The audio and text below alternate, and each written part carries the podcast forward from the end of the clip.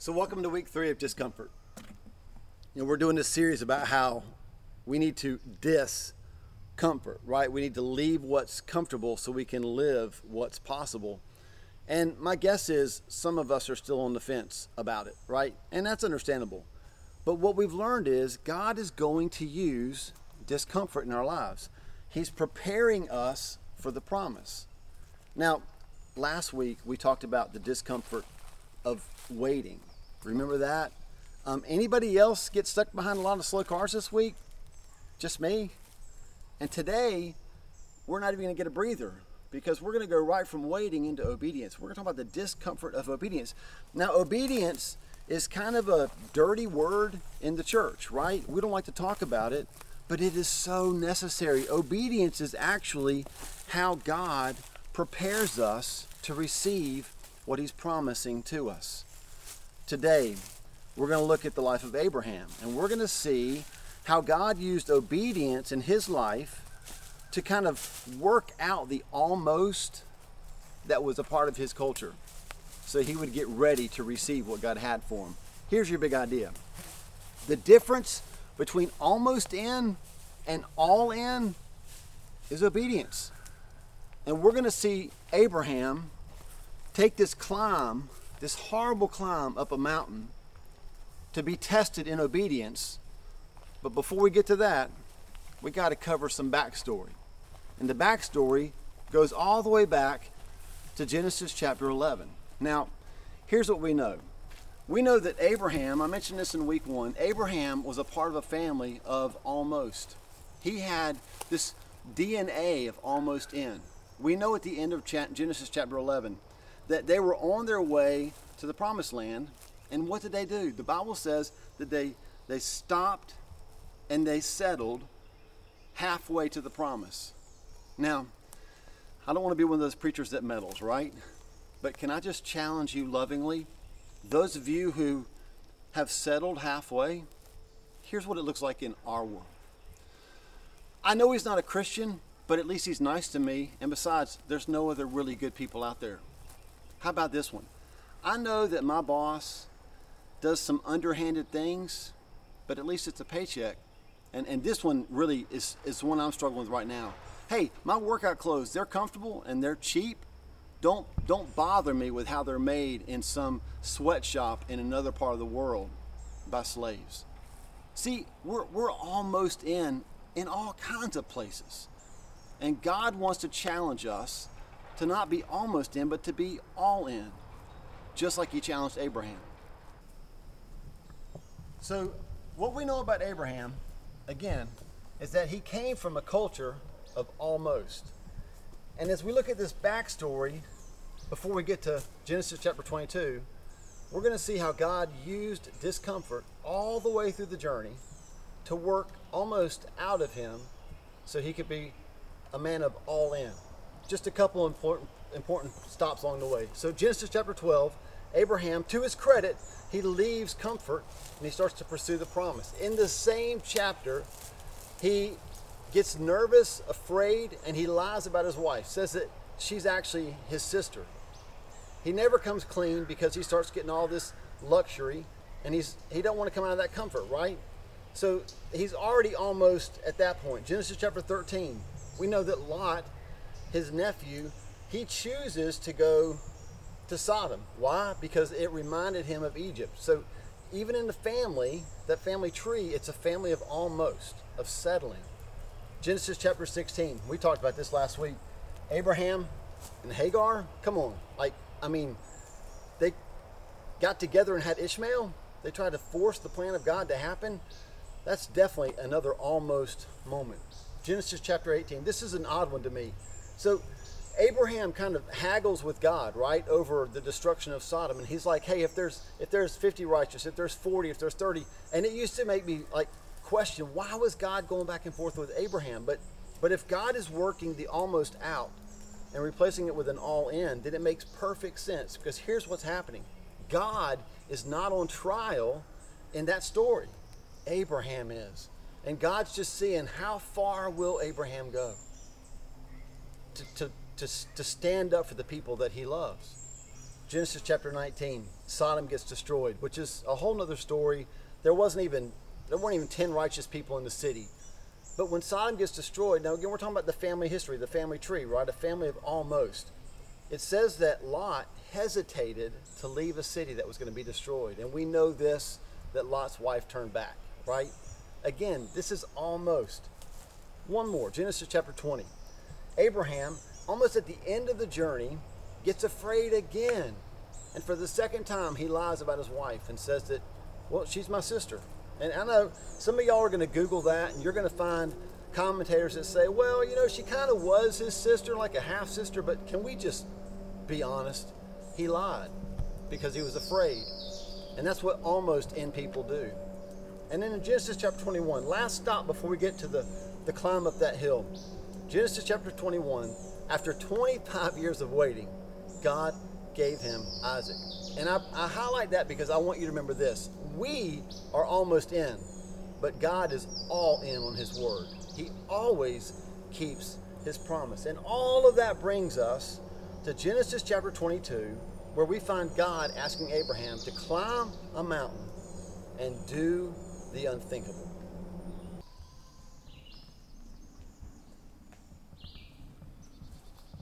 So this, this story in Genesis chapter 22, it's always been a little strange to me. Here's what's going to happen. God, who promised Abraham a son, took 25 years to deliver on that promise, turns right around and asks Abraham to sacrifice his son. Now, spoiler alert, Isaac is not going to die. But what father would kill their own son? And what God would actually ask a father to do that? You know, this story is a foreshadowing of the cross, right? I mean, at the cross, God the Father actually did sacrifice his son. But it's also a picture of how Abraham passed the final test. This was the test to see whether or not Abraham was going to go from being almost in to being all in. So let's just take a minute and let's see exactly how he did on the test. Beginning of the story, verse 3 says that Abraham got up early the next morning. When you're almost in on obedience, you don't get up early. You wait. You hesitate. Do you see the, the difference in, in even Abraham's mindset?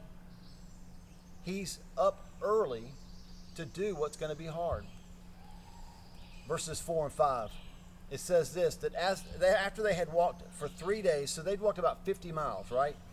I ran 50 miles on my 50th birthday, y'all. That's a long way.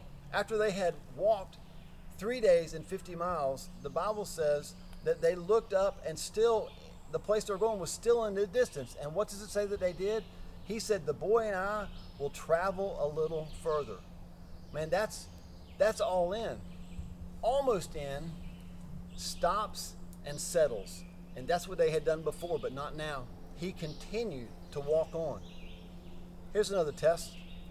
Verses 7 and 8. His son turns to him and says, Where's the sheep?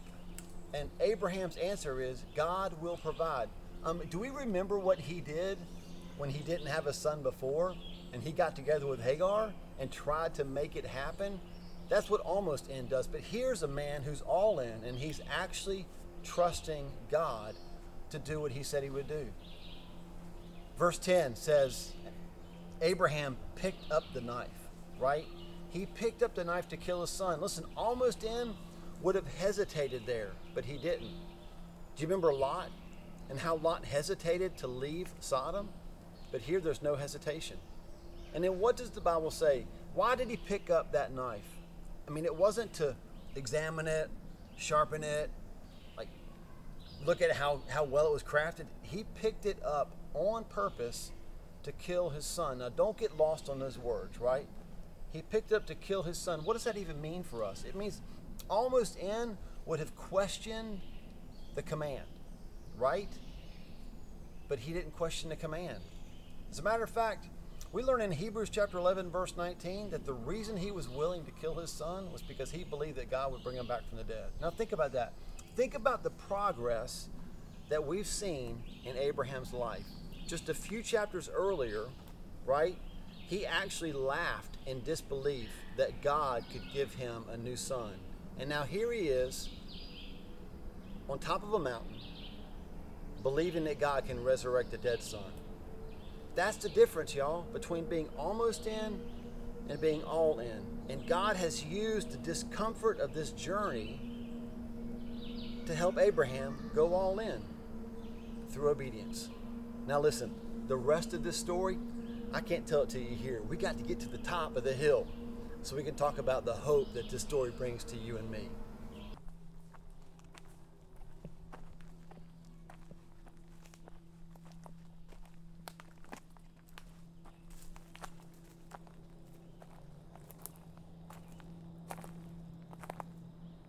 So here we are, top of the mountain, right? And I, I, picture Abraham, he's at the top of the mountain. He was willing to sacrifice his own son. The angel steps in, says, Don't lay a hand on the boy. God provides, right? He provides the ram that they need.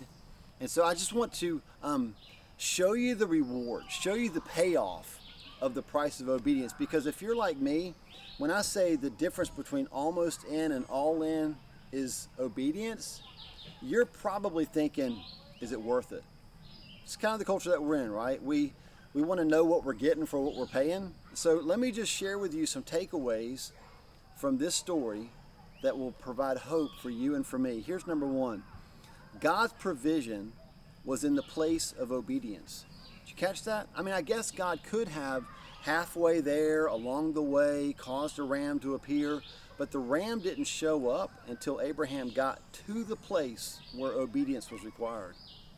There's a lot of hope for that, right? Every step of obedience moves us closer to the provision. So that three day journey, every step that they took got them one step closer to what God was going to provide for them. So my encouragement to you is keep walking in obedience. Don't stop. The last takeaway is that greater revelation is on the other side of your obedience. Listen to what happened immediately after Abraham was willing to sacrifice Isaac. Genesis 22, verses 15 through 18 says this Then the angel of the Lord called again to Abraham from heaven. This is what the Lord says Because you have obeyed me and have not withheld even your son, your only son, I swear by my own name that I will certainly bless you. I will multiply your descendants beyond number, like the stars in the sky and the sand on the seashore. Your descendants will conquer the cities of their enemies, and through your descendants, all the nations of the earth will be blessed. Listen to this last part. All because you have obeyed me. Abraham walks up a mountain expecting to hear a different sound than what he heard, and even than what I'm hearing right now. I'm right here at the top of this mountain and I can hear kids playing down below. The sound of children is the perfect way to wrap up this teaching because that's the promise that God gave to Abraham. He said, Because you've obeyed me, when you look up at the, the, the stars at night, that's how many descendants you're going to have. When you look at the, the, the, the seashore, you're going to have that many descendants. I mean, he, he could just hear the nations roaring because he had been obedient. And this morning, man, I want to call you to that. I want to call you to obeying God in such a way that He says the promises are yours. Not because you earned them, but because the obedience was what helped you pass the test. And it changed you from being almost in to being all in. Listen, as Phil and Jen lead us in this last song, would you take some time and just kind of recalibrate your soul with God? If, if you're not willing to pay the price, tell God that. I'm not sure about this, God. I'm still a little bit unsure if I even like you using discomfort in my life. He'll listen to you, right? But as you pray, man, remember the sound of these kids. Think about the sound of generations praising God, playing, laughing, all because you said, right here, right now, in my generation, through me, my obedience is going to pave the way and I'm going to go from almost into all in and watch God's promises come true.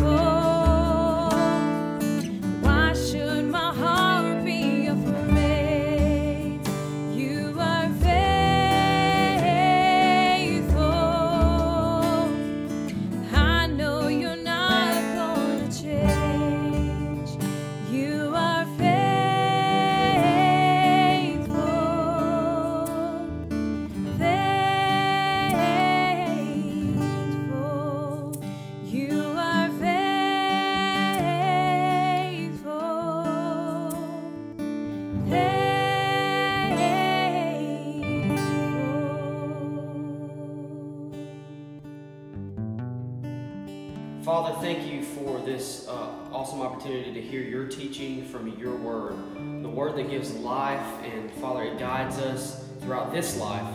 Um, we thank you for your faithfulness, Lord. I pray that, as Paul said, that we wouldn't be a people who are almost in, but that we would be all in on you. Because, God, you are all in on us. Uh, we thank you for that. We thank you for the gift of Christ. We thank you for the, uh, this, this gift of life that you've given us this day. I pray that we would go out and we would share your good news and your love to the world around us. Uh, thank you, Lord. In Jesus' name we pray. Amen. Thank you guys for joining with us this morning. Hey, stay tuned and do not forget to follow us on all of our social media outlets as we roll out our plan uh, to get us back here in the building. Hey, we love you guys, and we will see you here next Sunday.